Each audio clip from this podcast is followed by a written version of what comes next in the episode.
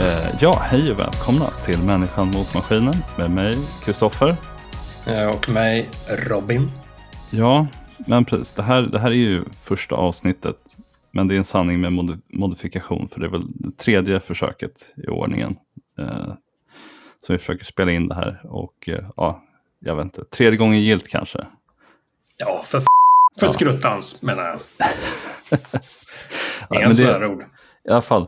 Eh, vad heter det? Vårt första ämne då här passar ju poddens namn ganska bra. Därför att vi ska ju prata om AI idag. Och vi ska prata lite om sån här AI alignment och om eh, AI kommer ta över världen eller inte. Mm. Tänkte jag. Ja. Nej, men, eh, så, men jag kan ju börja med Robin, vad, vad har du för relation till artificiell intelligens egentligen? Oj. Ja, om man ska ta eh, snabb, eh, snabbvarianten så... Ja, vi har ju alla varit små. Mm. Jag är född på 80-talet, uppväxt med Terminator och alla de där dystopiska robotfilmerna och ja. AI-filmerna. Jag har eh, sedan dess varit allmänt skeptisk till...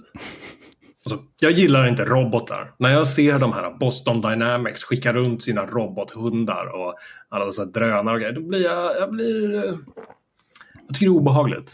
Ja, de är lite, de är lite obehagliga. Ja, inte nödvändigtvis för att de är eh, illvilliga eller så, men, men buggar och ospecificerade beteenden kan ju göra att de här eh, systemen, vapensystemen gör lite vad som mm. fel. Eh, så det, det, det, är väl eh, bakgrunden, men samtidigt så är man ju datanörd, allmän. Jag, jag vet inte om jag är allmän tekniknörd i och för sig. Jag var nog det när jag var yngre. Nu, nu jag är mest less på det här med data. Det är bara trasigt allting. Hela ja. tiden. Ja, men lite samma här. En, en, jag vet inte, kanske en ålders, ett ålderstecken att man blir mer och mer eh, ja. skeptisk mot teknik i allmänhet. Gubb, gubb-skeptisk till tekniska nymodigheter, ja. Ja, nej men jag vet inte. Och det är väl det här som kallas lite så för typ AI alignment. Liksom. Det här att eh, vi, ska, vi vill ju på något sätt få eh, den här AI att ha samma intressen som, eh, liksom, vad ska man säga, samma mål som eh, människan. Liksom. Men det är inte alltid så himla lätt. För, men det finns ju en eh, rörelse nu som, jag vet inte, eh, ska man kalla, alltså, de kallar väl sig AI alignment människor, eller jag vet inte om de kallar sig någonting specifikt överhuvudtaget.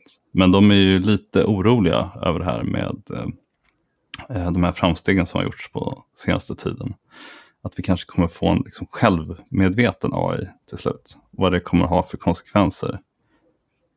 Och de är ju liksom oroliga för det här med AI doom. Att AI kommer utplåna oss. Så är du en AI-doomer, Robin? Är jag det? Doomer i meningen uh, om en AI tar död på oss. Alltså...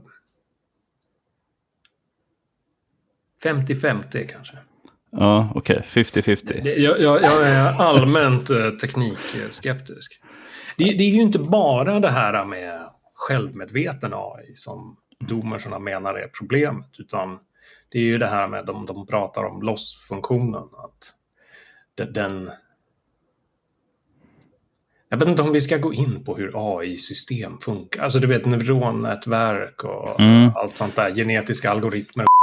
Men vad, vad är en loss-funktion då? Vi, det kan vi ju, för det vet inte jag riktigt. Jag är inte helt på det klara med vad, exakt vad det är. Loss-funktionen är väl, du, du sätter upp något du, du sätter upp liksom ett målvärde som du ska mm. sikta mot. Och sen så kör du bara på repeat, samma eller ny, nya datamängder och så försöker du minimera förlusten och komma så nära mm, det här det, målvärdet det. som möjligt.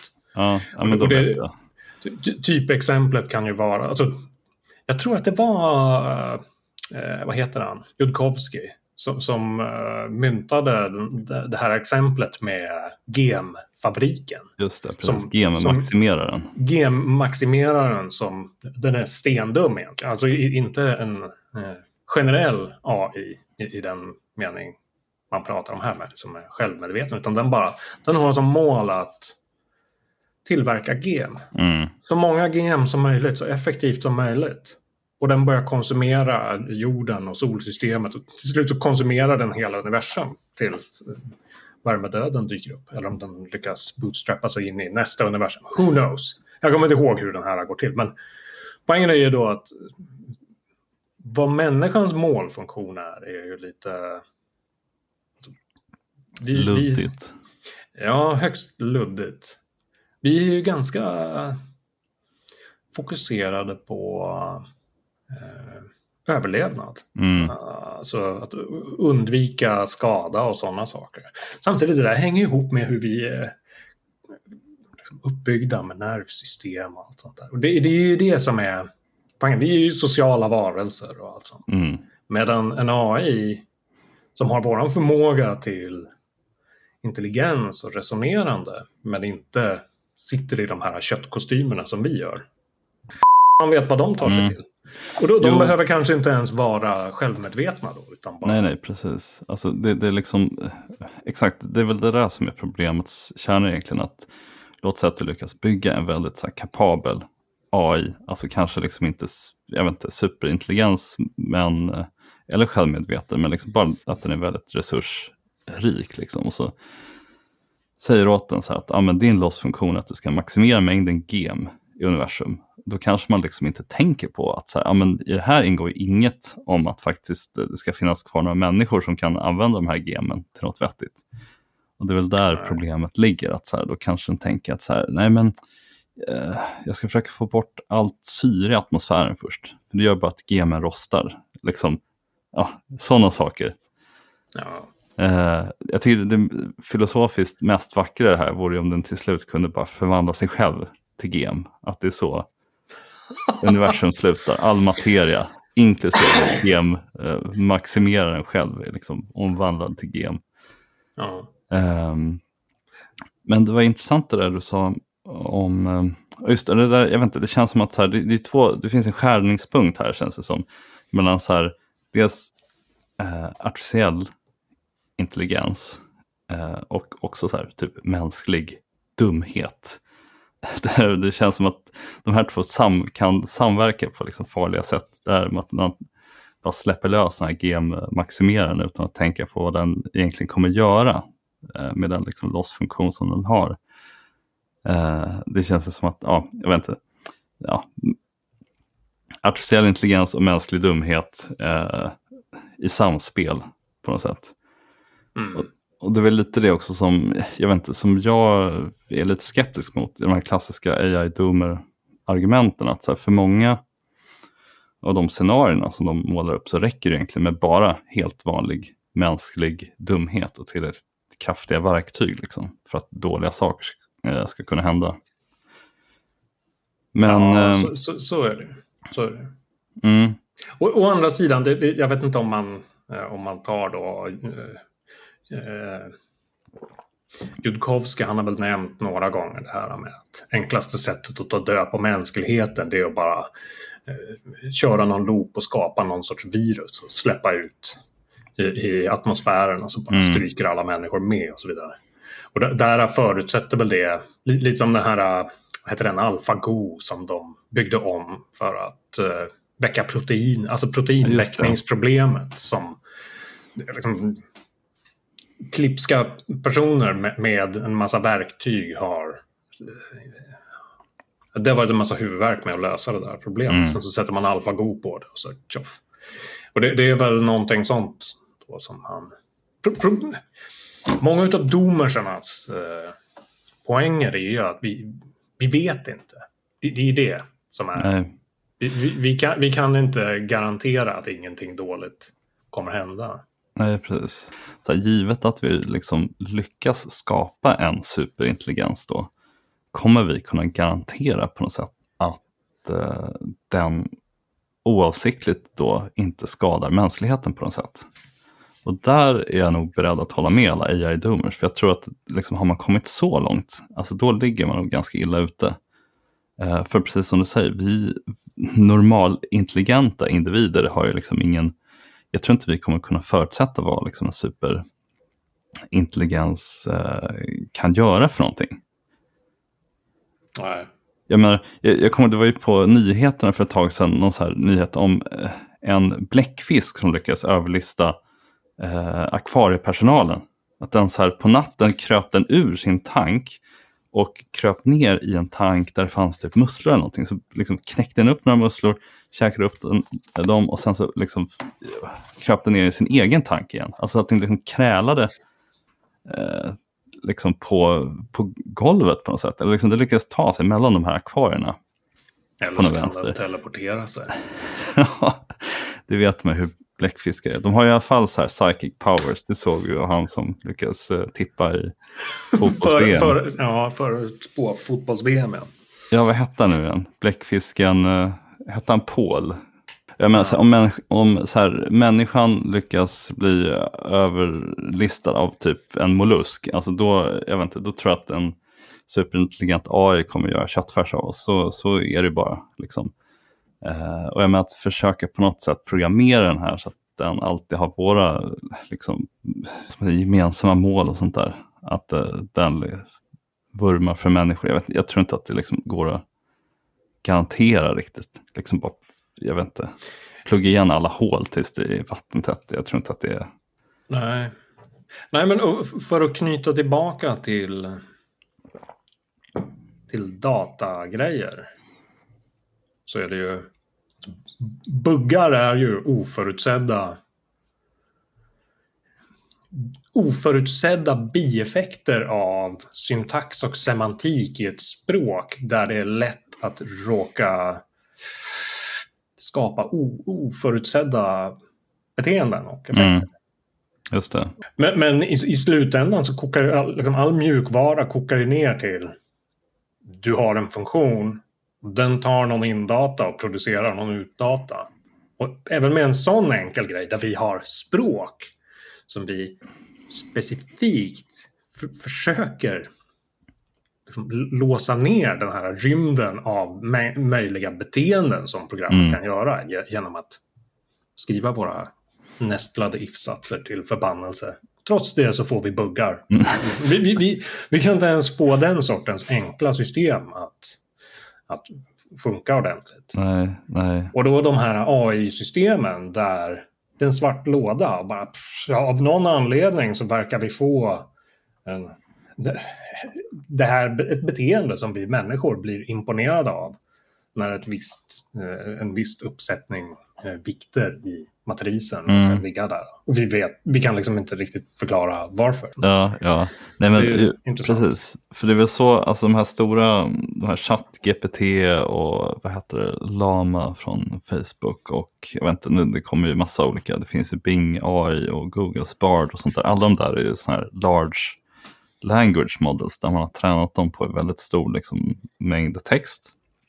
Sen så justerar den liksom mängder, alltså massa parametrar för att liksom bli bättre på att i princip förutspå text, liksom givet en eh, snutt med text, vad är liksom mest sannolikt att den följs av?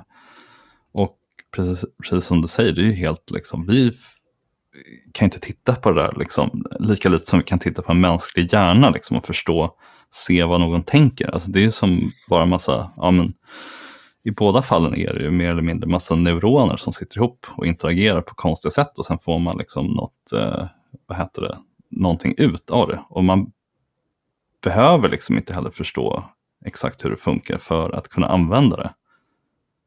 Och jag menar, precis, det, det är ju väldigt mycket svårare att förutse hur ett sådant system kommer att kunna funka. En kod som man liksom kan skriva ut på ett papper och titta på. Liksom. Ja, titta, det här så, så anropar den här funktionen och så vidare. Och så vidare.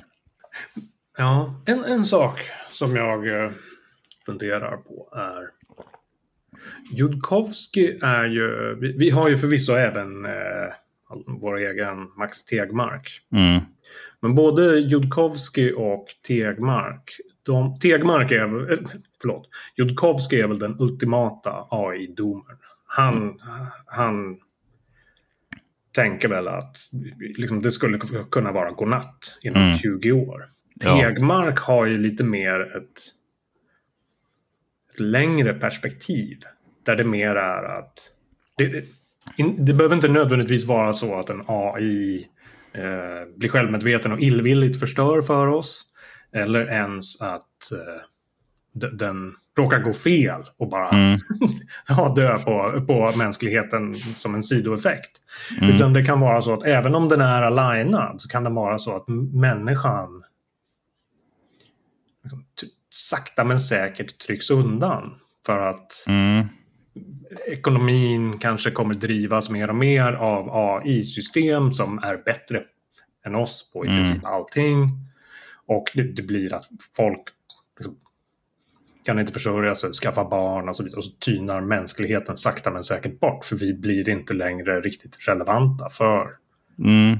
den här civilisationen som, Ja. som existerar på jorden. Precis. Uh, Judkowskis linje är ju mer så här kill or be killed. Alltså att han är väldigt, har en väldigt hård linje där. Alltså han, han likställer väl ungefär liksom utveckling av uh, sådana här large language models med att utveckla kärnvapen mer eller mindre.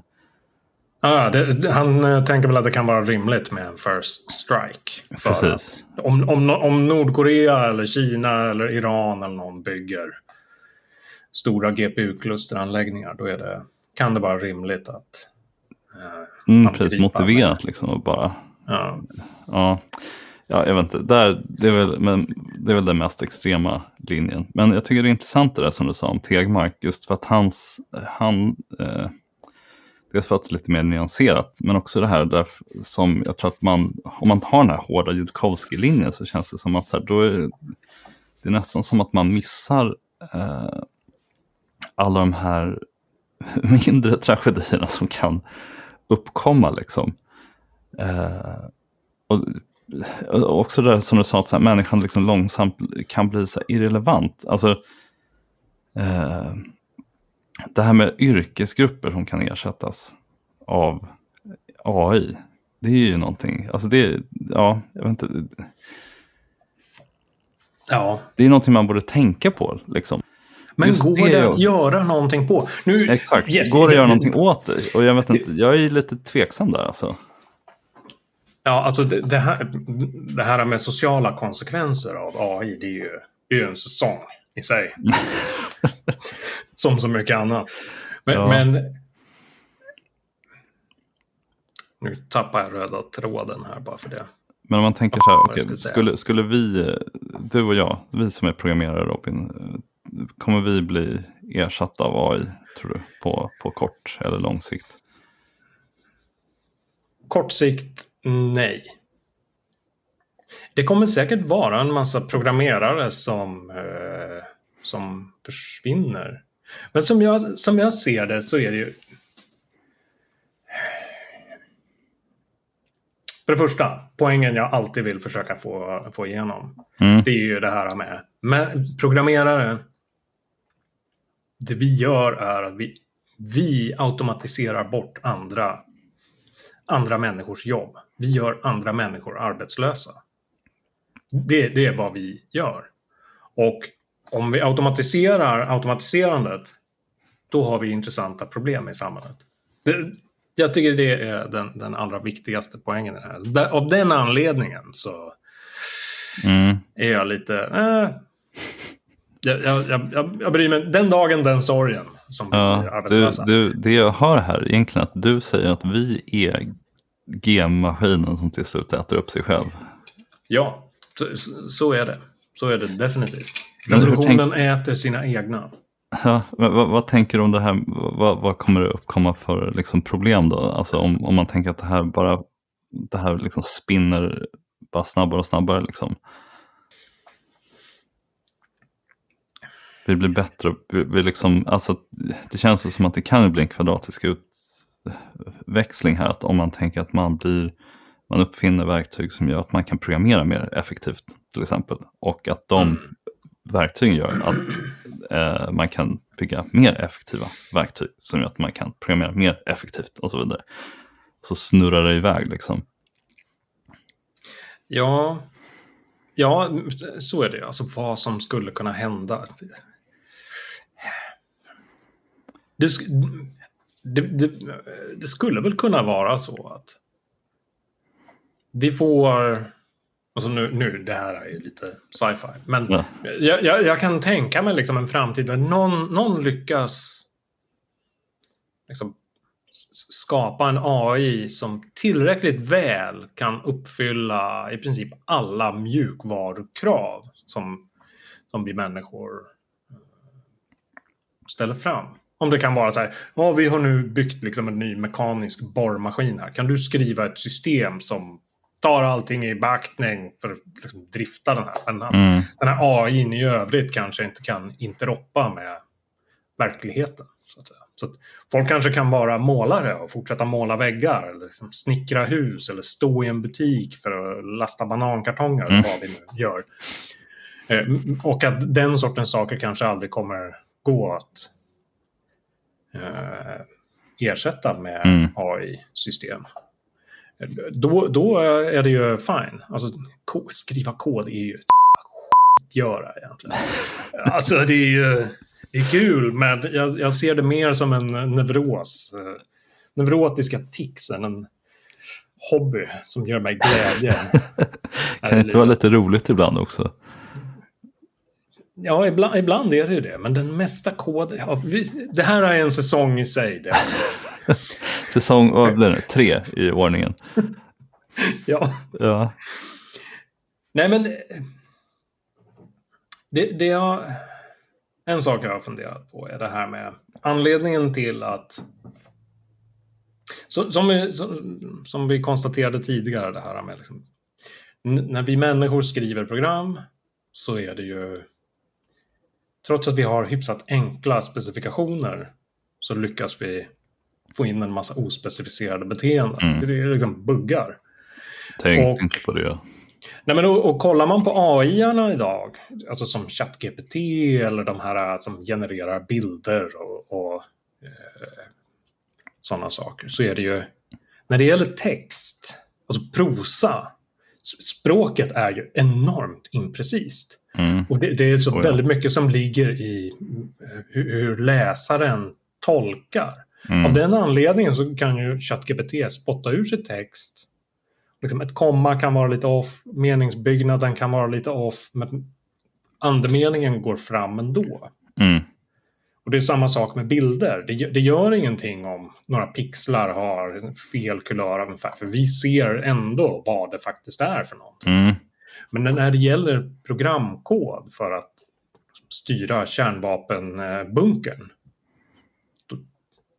det går liksom inte att säga ah, nej, men det, var, det var en liten pixel off här, eller komma var lite fel, för då flyger eh, bomberna iväg och så ja, godnatt. Ja, det, det, vad ska man säga? Eh, det är ganska viktigt att det blir rätt första gången. Ja, exakt. Och, och det, det, är väl det som, som ja. jag ser lite som problemet. Men alldeles oavsett det så är ju det, det intressanta tror jag är mer hur det kommer påverka samhället i stort. Mm. Skola, utbildning, alla olika sorters jobb. För jag tror, att, jag tror ändå att de flesta av oss programmerare, vi, vi är bland de sista som kommer att automatiseras bort. Det ligger lite i sakens, i sakens natur. Mm. Och frågan, frågan är ju hur vårt jobb kommer påverkas fram till den dagen. Precis, någon måste vara kvar i fabriken och hålla lyset på innan det stängning. Ja, och då, då, vi har ju den här Turing, the Turing tar pit. Att alla program kan skrivas i ditt nya fancy Python eller JavaScript eller vad mm. det är. Men du kan implementera samma grej med, med assembly-kod på en gammal PDP från 60-talet. Och yes, det, det är ju så. Det är korrekt du kan implementera samma saker. Men frågan är ju vad som kommer ta längst tid, vad som kommer vara mest ergonomiskt att jobba ja. med och så vidare. Och så vidare. Och eh, det är ju där AI-systemen gör nytta. För när vi, som GitHubs, den här Copilot. Mm, Om, om den kan hjälpa dig att generera tester. Och liksom, den- den genererar, den, även om den är lite fel, så genererar den en massa text som du inte behöver Mm, cut and pasta någonstans ifrån och sitta och ändra namn i det här testfallet för att det ska matcha med den nya saken du ska testa. Den kan liksom titta på kringliggande kod och sammanhanget i systemet du bygger och bara generera ett likadant text eller ett likadant test med eh, rätt etiketter och namn på mm, saker. Och så poff. Alltså vi, vi sparar en massa tid som, Ja. där vi inte behöver kontext-switcha fram och tillbaka på ett helt annat sätt. mm. Ja, men det är ju spännande. Alltså, eh, jag har ju tänkt lite, um, alltså som att AI är, har ju potentialen i alla fall att bli liksom på något sätt det ultimata användargränssnittet. Ja, Därför på att många ja. sätt. För jag menar, normalt ett vanligt, liksom, så här, ditt exempel handlar ju liksom om att skriva kod, men även om det, han, det kan handla om till exempel, ja, men jag har eh, två stycken datamängder, jag ska försöka plotta dem i två axlar eh, i en graf i Excel. Liksom, så fort man ställs inför ett sånt problem så är det som att man måste ju lösa det liksom i flera steg. Och det första steget är liksom bara att komma på hur, eh, vad man vill göra. Och sen två, liksom, hur man ska göra det. Och sen liksom, eh, ja, exekvera. Liksom bara utföra sin plan så att säga. Jag är inte så duktig på Excel, så för mig, det här första, vad jag vill göra, det kommer jag ju på ganska snabbt. Men det här liksom att så här, hitta rätt inställningar liksom, i den här, de här grafverktygen för att få liksom, graferna som jag vill, alltså, där kan jag spendera väldigt lång tid. Och i det sista steget också liksom, att jaga eh, rätt på liksom, rätt inställningar och sånt där. Men liksom bara att det här att förstå hur jag ens ska lösa problemet kan ju ta väldigt lång tid om det är eh, en programvara som jag inte, inte kan. Men med en sån här chatt-AI, då kan jag ju bara beskriva vad ska slutresultatet vara. Liksom det, jag behöver bara det här första steget. Jag, först, jag behöver förstå vad det är jag vill ha. Och sen kan AI liksom sköta resten. Ja. Så det blir liksom, ja, men, ungefär som du sa, så, ja, men, jag vet inte, den utopiska versionen av AI är liksom att den är som någon slags ivrig, eh, kanske lite korkad assistent som typ är, men väldigt snabb. Liksom, som är redo att bara, eh, jag vet inte, eh, lyssna på din minsta vink och liksom göra alla sådana tråkiga saker. Eh, Ja. och eh, som Ja, sagt, ja. det är väl den utopiska versionen. Att den, och jag, jag tror att, liksom, f, f, jag vet inte, med facit i hand så är det som att här, de flesta teknik, eh, eh, vad ska man säga, ny teknik brukar vara läskig i början. Folk, ja, jag vet inte, det finns ju många, har funnits många domedagsprofeter liksom genom, genom åren, typ. Jag vet inte. Det är också så här humorist, lite kul när man är eh, äldre, man ser hur det här går i cykler hela tiden. Att så här, ja, men, eh, jag vet inte, vår generation, föräldrar, eller vår föräldrageneration var väl oroade för det här med VHS. Och Ja, vi- videovåld. Videovåld. Ja, och Att barnen skulle kunna- leta sig utanför vad heter det, SVTs trygga hägn där staten hade bestämt liksom exakt vilket innehåll som var okej att konsumera. Ja. Man släpptes fri ibland, jag vet inte. Eh, Motorsågsmassakern och jag, jag vet inte vad. Kommando med Exakt, Arnold. med Arnold. Den ja. klipptes ju tid och otid. Helvete. Jag var irriterad. Ja, Ja. nej, men det, så är det. det Men, men sen blir det blir ju bra till slut. Liksom, man behöver inte oroa sig så himla mycket. Men jag känner väl, det är väl nästan lite, jag tror att det här med typ skärmtid och sånt som vi, alltså vår generation nojar oss för. Att kidsen håller på med, liksom, det är nog inte heller så farligt, kommer det visa sig. ja, ja, nej, så, så är det. Jag, Mm. eh, jag drömmer ju om att kolonisera eh, universum någon gång. Jag vill veta vad som finns där ute. Ja, Men beroende på dagsform så vaknar jag ibland och känner att nej, det kommer inte sluta väl det här. Det gick fel för länge, länge sedan.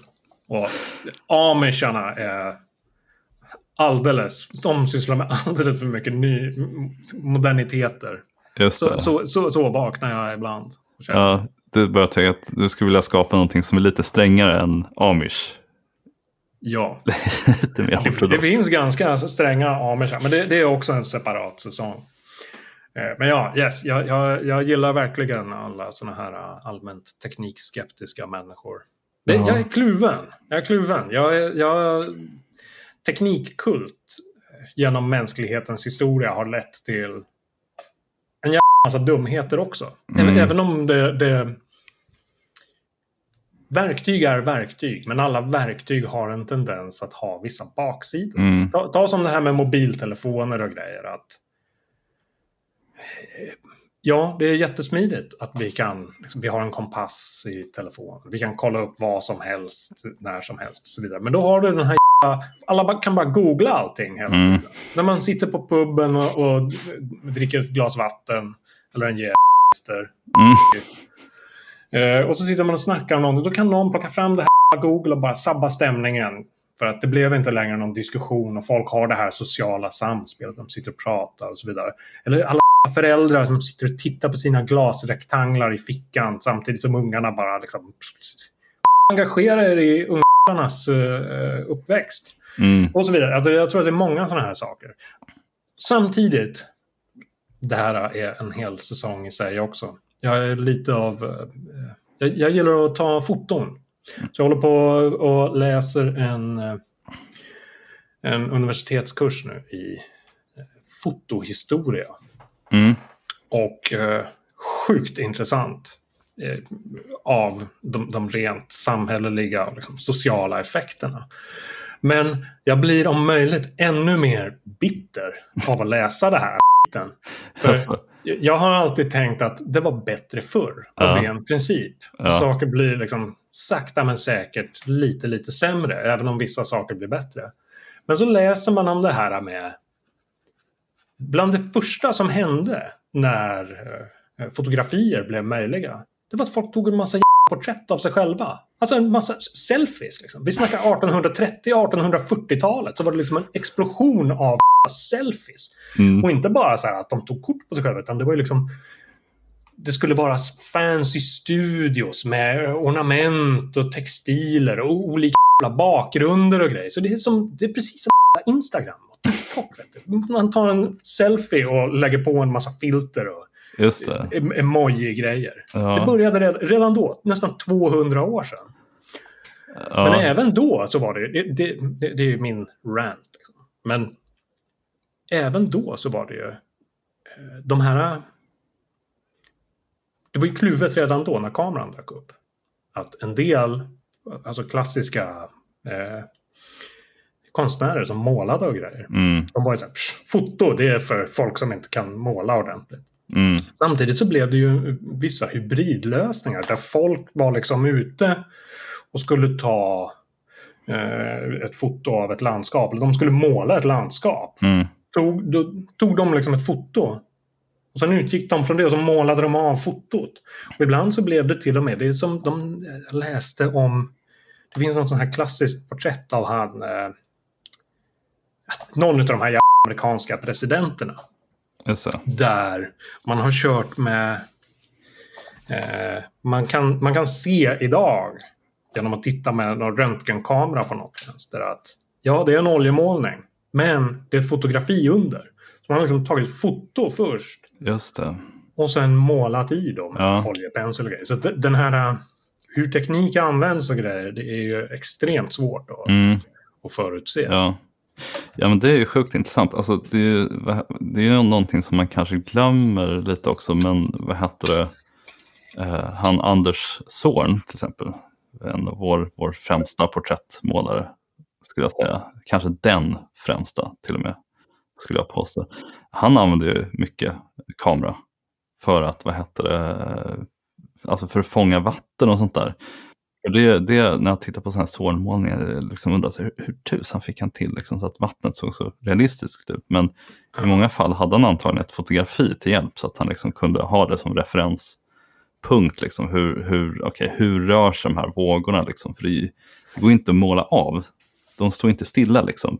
Modellen kan vi övertyga att stå liksom, eh, blickstilla i någon timme eller så, men havet gör lite som det vill. Ja. Samma sak med, vad heter det, både ja, jag vet inte, många av de här stora, liksom, som var stora vid sekelskiftet använder ju liksom, eh, fotografi som ett hjälpmedel. Mm. Eh, och jag vet inte, nu, nu kommer Är det det ChatGPT är? Ja, precis. Och jag menar så här, ett sätt att använda AI liksom som ett hjälpmedel. Man kan ju tänka sig liksom att konstnärer kan använda det för att liksom så fylla i, jag vet inte, hitta någon så här spännande bakgrund eller liksom, jag vet inte. På den gamla tiden så, i ateljéerna så hade man ju assistenter som gjorde de tråkiga och de lätta bitarna av målningarna. Så fick mästaren liksom måla typ ansiktet och sådär.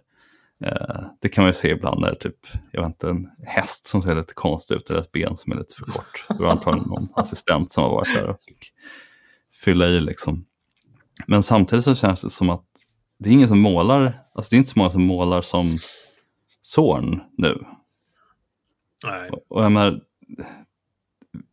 det känns ju som att, ja, precis som du sa, när man kunde ta fotografier då blev behovet av porträttmålare mycket mindre. Och ju färre porträttmålare, alltså desto lägre kommer ju den här högsta nivån bli. Liksom om man bara tänker på de stora tagens lag, om det finns 100 000 porträttmålare som är aktiva, någon av dem kommer ju vara liksom exceptionell liksom i världs, liksom absolut världsklass. Liksom minskar du det här till tusen kommer det vara så att ja, någon kommer fortfarande vara bäst, men antagligen inte lika bra som om du hade haft liksom, vad ska man säga, hundratusen att ta av.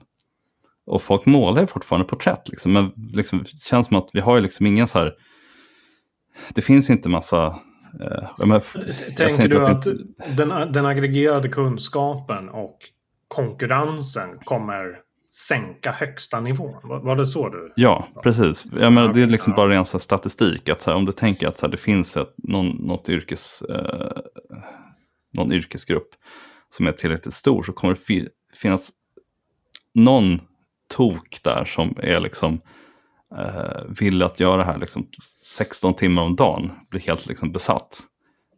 Garanterat. Men det, om du minskar det här tillräckligt mycket, till slut så, vad heter det, alla, om man tänker det här som man kallar för så outliers ibland, folk som är liksom extremt eh, duktiga på någonting. Den bästa outliern kommer ju bli sämre när gruppen minskar. Bara rent, liksom, ja, men bara rent eh, statistiskt. Ja.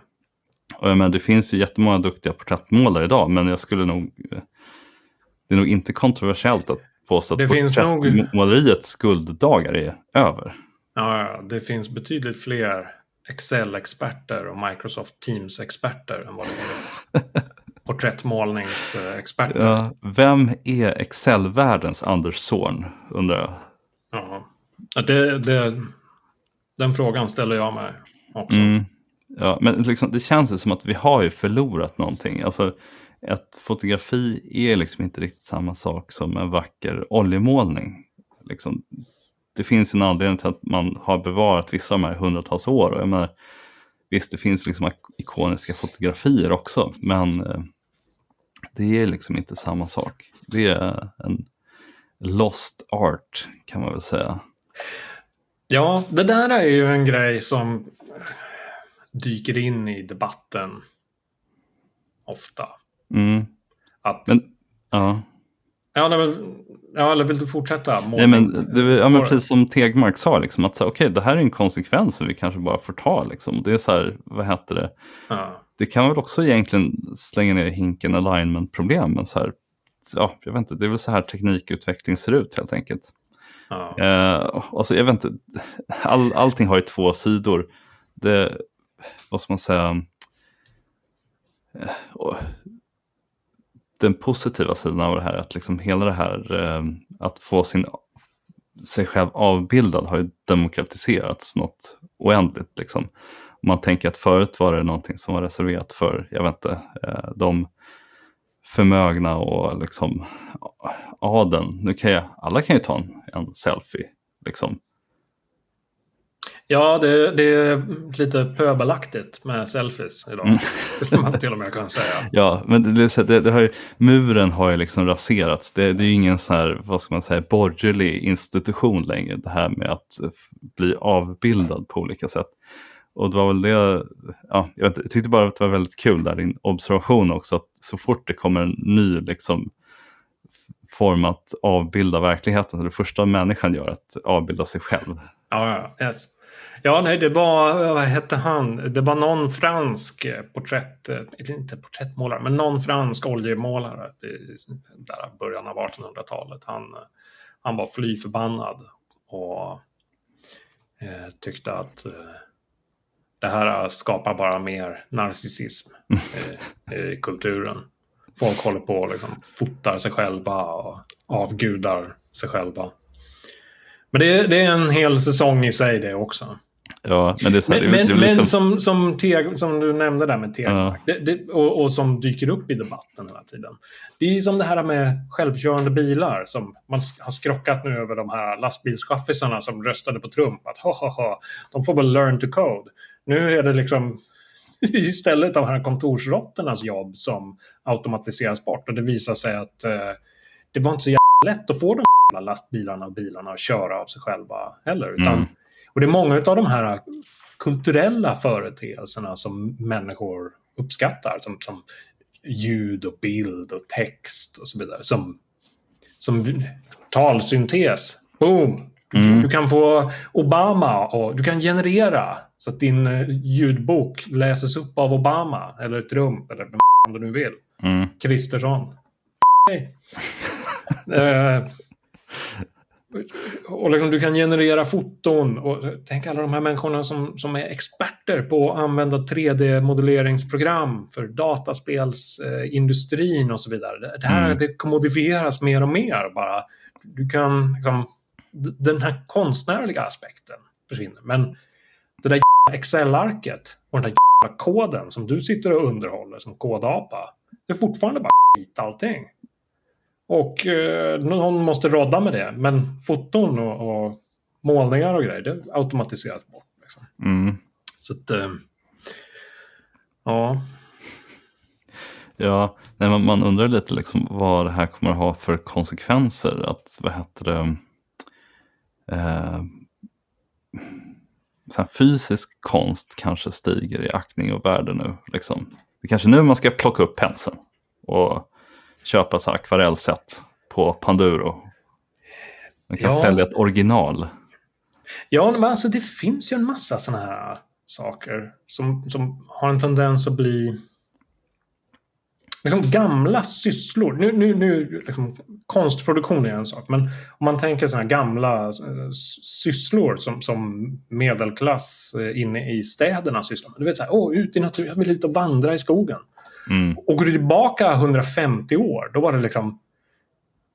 Det, det är som min ofrugas morfar. Han föddes ute i skogen i södra Lappland. Han föddes i en timmerstuga och levde hela sitt liv där. Närmsta granne var en mil bort. Och liksom, alltså, det, det var ju misär jämfört med... Alltså, personligen så tycker jag det låter ganska nice. Det är ju mer retro än amish. Men Mm.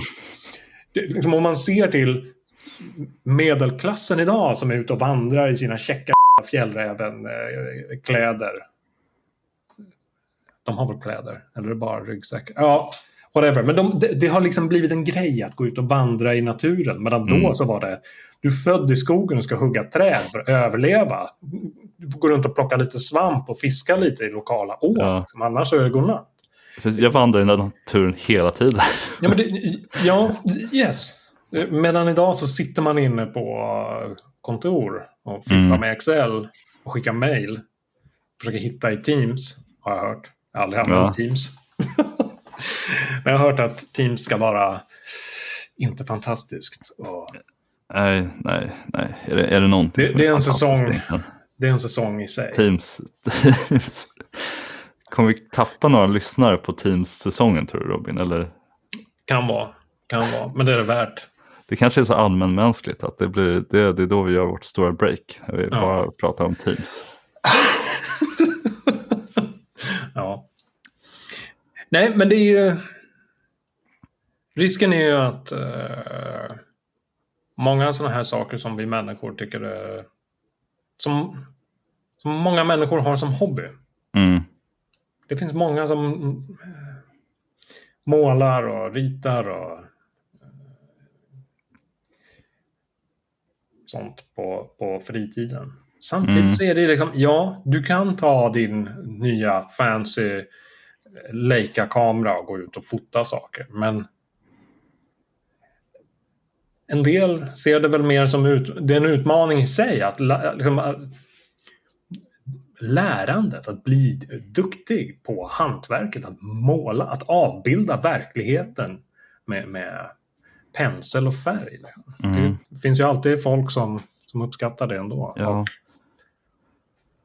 Men Om inte väl som- annat så kan man ju kränga sådana här äh, romerska centuriontavlor tavlor till skånska kommunpolitiker.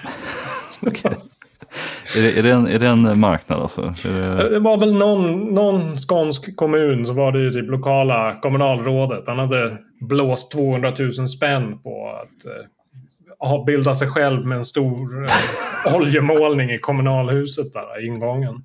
Det var liksom honom som centur, romersk centurion. Ja, men det där är ju... Väl Ja, spenderade skattemedel. Tack. ja, ja, men nej, jag tycker det, det är ändå så här, lite kul ska man väl få ha ändå. För andras pengar. Ja. Alltså jag, jag ser det, det där är stor konst. Det där är som en, en performance liksom i, världs, i världsklass. Ja. Nej, men, ja, men det är lite som du var inne på där. Eller eh, samma fenomen som att det säljs ju. Det är väl ingen som köper så här eh, CD, CD-skivor längre. Men däremot så, så vad heter, säljs det ju fler vinylskivor nu än på mycket länge. Det är ju typ så här, jag har att var, läste någonstans om att det var någon så här fabrik som hade fått liksom starta upp igen för att det var så högt, högt tryck liksom. ja. Och det är väl just det här, därför att så här, nej, men, liksom CD var ju så här, ja, men, visst, du har en digital reproduktion, liksom, men den kan du få mycket, mycket smidigare. Liksom. Vill du ha det här analoga, det här fysiska, liksom, okej, då går man tillbaka till vinylen istället. Någonting liknande lär man ju se med AI på något sätt. Ja, alltså perfektionen. Det där, nu, nu kommer man in på eh, fotografi igen. Men det Mm. finns...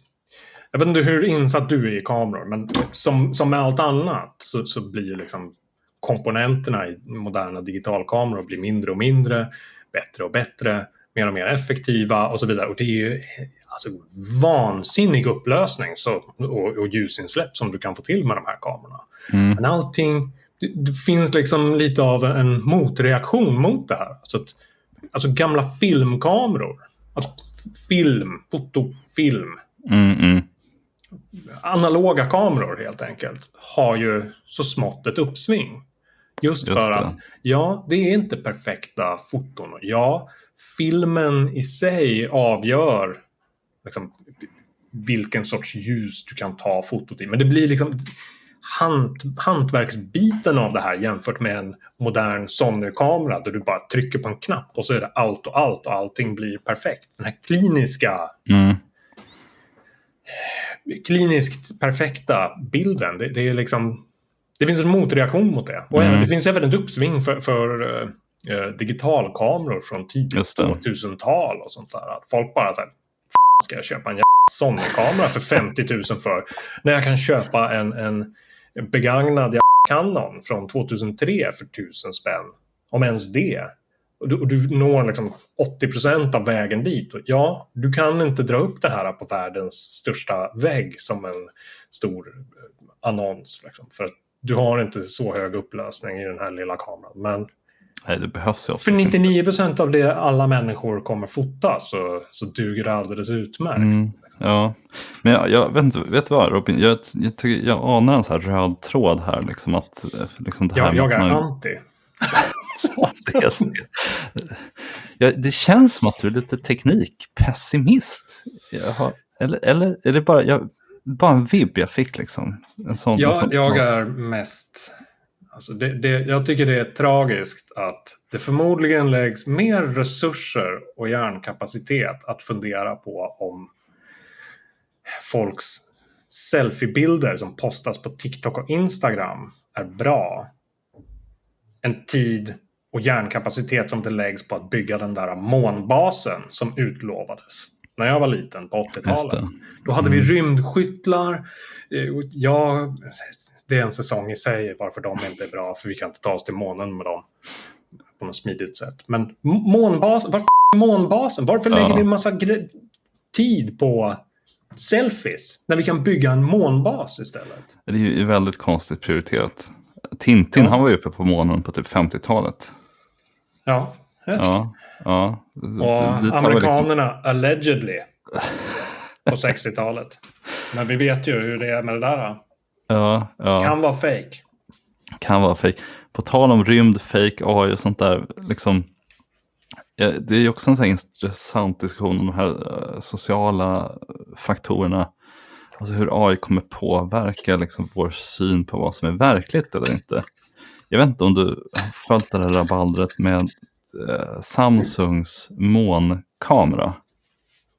Nej, inte Nej. överhuvudtaget faktiskt. Eh, väldigt intressant. Och vad heter det? Jag, vet, jag kommer inte ihåg. Jag tror att det var Samsung i alla fall. Någon av deras senaste Android-modeller så skröt de med att kameran ska vara så himla bra. Så har de demat det med eh, alltså folk som tar kort på månen. Och så är det som att så här, den har liksom så hög eh, dynamic range. Eller vad det är. Att man kan liksom se kratrarna och mönstret på molnen. Liksom. Det, det är inte bara en liten så här vit gulvit Ah, plupp, utan så här, man kan faktiskt se som om det hade varit taget med liksom, teleskopkamera nästan. Mm. Men då är det folk som har sagt att det där borde inte vara möjligt. Och så har man pillat lite där och så visar det sig att det, jag kommer inte ihåg om det här var bekräftat eller dementerat, men det, det såg ut som att det faktiskt är en AI som tittar om det ser ut som att det finns någonting som ser ut som en måne i bilden och lägger på en månbild. alltså, Ja, alternativt retuschera den. Ja, ja, men precis. Den retuscherar, liksom, den har en färdig bild på månen med lite krater och grejer. Så liksom, vad heter det, blandar den ihop de här två bilderna så att det ser ut som att det, man har tagit en jättefin bild på månen. Ja. Nu, nu, nu knyter jag an till det här igen också. Men alltså, redan för nästan 200 år sedan så var det ju precis som man sitter och skrockar idag över alla de här dumma filtrerna och allt modifierande av bilder och klipp och klipp. Alltså du vet, pubertalt klipp och klistrande i, i, i, eh, i Photoshop och grejer. Mm. Man, direkt bildmanipulation. De sysslar med exakt samma grej på jä- 1800-talet. Det var Mm. bland det första som hände också. Selfies och fejka bilder. Liksom. Ja, ja. Nej, men man kan ju man kan gå ännu längre bak. Om man tittar på så typ alla, om man går in på Nationalmuseet och tittar liksom på uh, porträttmålningar från typ 1700-talet, alltså sent 1700-tal. Alla ser typ likadana ut. Alltså, Ja. det känns som att man har liksom så här ta, utgått liksom från okay, hur ser den här personen ut och sen har man liksom kört det genom ett slags skönhetsidealfilter. Liksom. Och alla har ju liksom perfekt så här porslinsaktig eh, hy liksom och glansiga ögon och så här, jag vet inte, det känns som att det är ju eh, väldigt svårt att få sig en bild av liksom hur folk såg ut i verkligheten när man tittar på dem där. Ja. Ja, nej, så, så, eh, Ja, så, så är det ju. Jag går tillbaka till grottmålningarna, någon som har målat så, så kommer någon annan grottmänniska bara, fångade du verkligen så där många bufflar? Var, var, var buffen verkligen så där stor? har, inte, har inte överdrivit lite nu? Ja, det är... Ja, jag vet inte. Det känns också vackert på något sätt. Det känns som att det är så, det är så mänskligt på något vis. Ja, äh, jag vet inte. Jag, jag, tror, jag är ändå eh, optimistisk. Alltså, det är ju lätt att liksom eh, tänka att, allt, att det var bättre förr och så vidare. och så vidare. Men eh, jag tänker också ibland på folk som säger så här att ah, men nu när eh, eh eller så här, det var, jag såg att det var någon som hade tagit ett kort eh, där satt massa människor i, på rad sent på kvällen i, i tunnelbanan. Eller ja, människor som satt med sina, en lång rad med människor, alla satt och fipplade med sina mobiler. Liksom. Eh, medan de väntade på tunnelbanan och så var det någon sån här, jag vet inte, spydig kommentar om att så här, ja men typ vi människor liksom, ja men nu titta hur vi gör, liksom, vi är helt isolerade från omvärlden och så vidare och så vidare. Men, men jag, jag var ju, jag kommer ihåg hur det var innan mobiltelefonerna. Det var inte så att så här, eh, jag vet inte, det känns som att de här människorna som de, de har glömt att ja, världen var inte perfekt. kritik. Det är som att de tänker att det var du vet, som den här målningen av Rafael Sixtinska kapellet. Liksom. Platon och Aristoteles som liksom står och filosoferar och har stora diskussioner om livet. Så här, nej, så var det inte. Folk satt ju och tittade, stirrade rakt in i väggen. På någon istället. jävla reklamaffisch. I bästa fall så läste man, liksom en, en, eh, läste man en typ Metro eller någonting. Men alltså, ah, jag kommer ihåg när man satt och åkte typ nattbuss eller någonting när pendeltåget hade slutat gå. Det var ju bedrövligt. Det var ju en misär liksom. Det var ju människor som bara satt och mådde dåligt. Och, ja, men det var väl lite självförvållat för att de hade druckit väldigt mycket för mycket jo, sprit. Men jag menar, så här, det, är, det är inte säkert att de hade gjort något vett, liksom att alla som sitter på nattbussen nu sitter och gör något vettigt. Men det finns en liten chans att någon kanske får någon form av insikt där som flimrar förbi på YouTube eller TikTok eller någonting. Men på den gamla tiden inom citattext så var den chansen absolut noll. Mm. Så jag, jag, tänker alltid att, så här, jag vet inte, tekniken det, det, brukar vara både på gott och ont, men eh, vad ska man säga, vi, vi brukar hamna du, på plus ändå. Du tänker mest gott. ja. Jag vet inte om jag håller med. Men jag, jag, jag, jag, jag har en gubbskeptisk dag idag. Mm, ja. ja. Nej men som sagt, eh, vi, vi har en hel podcast på oss, många säsonger, att diskutera hur tekniken påverkar människan och samhället. Så ja, vill ni höra mer om det, då är det bara att eh, prenumerera på Människan mot maskinen och så syns vi i nästa avsnitt. Yes. Uh, hej då!